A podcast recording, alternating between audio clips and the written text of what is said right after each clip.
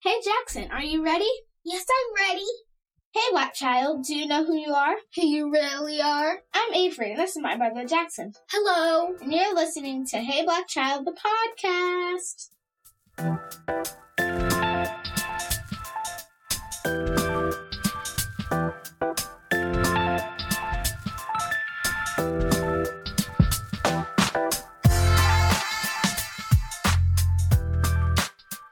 Hey Black Child, do you know who you are?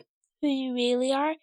Do you know you can be what you want to be if you try to be what you can be?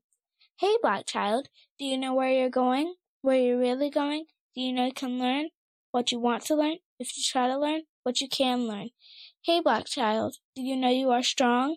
I mean really strong. Do you know you can do what you want to do if you try to do what you can do?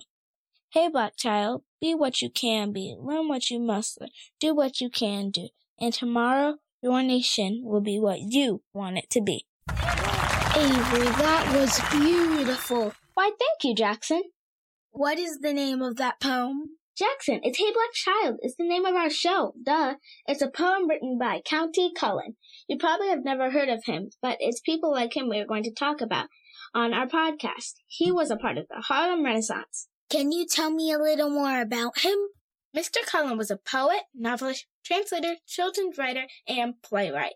He was a leading African American poet of his time and one of the lights of the Harlem Renaissance. Hey, Avery, what does Harlem Renaissance mean?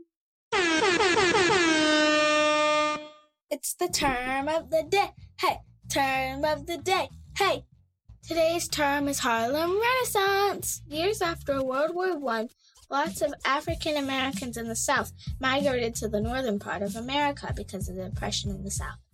After migrating, new opportunities became available to African Americans in cities such as Chicago, New York, and neighborhoods like Harlem. Harlem was mostly populated with African Americans. Poets such as Langston Hughes, Countee Cullen, and Gwendolyn Brooks are poets that made the Harlem Renaissance what it was. Lasting roughly from the 1910s through the mid 1930s, the period is considered a golden age in African American culture, manifesting in literature, music, stage performance, and art. I know who Langston Hughes is. Really? He was a poet too. He wrote a lot of poems about being black in America. Mommy shared one with us yesterday. Do you want to hear it?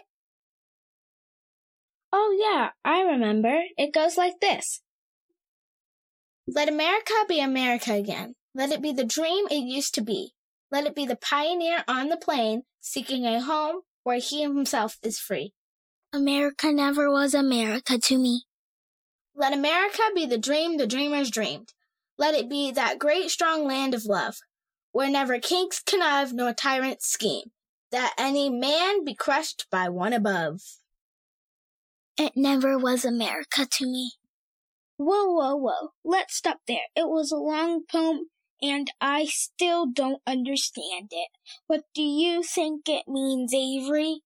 Hmm, let me think about that. Well, I think it means you should let African Americans be free and should let them do what they want to do. The cool thing about poetry is its ability for people to express themselves and tell stories. Both Mr. Cullen and Mr. Hughes' poems sound different, but they both talk about race and America. Like our podcast. Yep, just like our podcast. We did a poetry section in school this year, but I don't remember any of them being black. We do one every year too, and I don't remember any of them being black either. But why? Black people write amazing poems. We are going to change that. Operation Poems of Color starts today. Get your spy gear. Now? No, after the show, silly. We still need to do On This Day in Black History. That's my favorite part of the show. All right, on this day in Black history. On July 1st, 1987, for the first time in history, there were three African American women serving as presidents of four year colleges and universities in America. They were Dr. Sudarkasa, president of Lincoln University in Pennsylvania, Dr. Cole, president of Spelman College in Atlanta, Georgia, and Dr. Scott, president of Bennett College in Greensboro, North Carolina. Now that's Black history. It sure is. Jackson, how about we recap the day? I think that's a great idea. We shared a lot. We learned about two poets, Countee Cullen and Langston Hughes. The Harlem Renaissance was the term of the day. And we shared the names of four wonderful, strong, beautiful. Avery, get to it.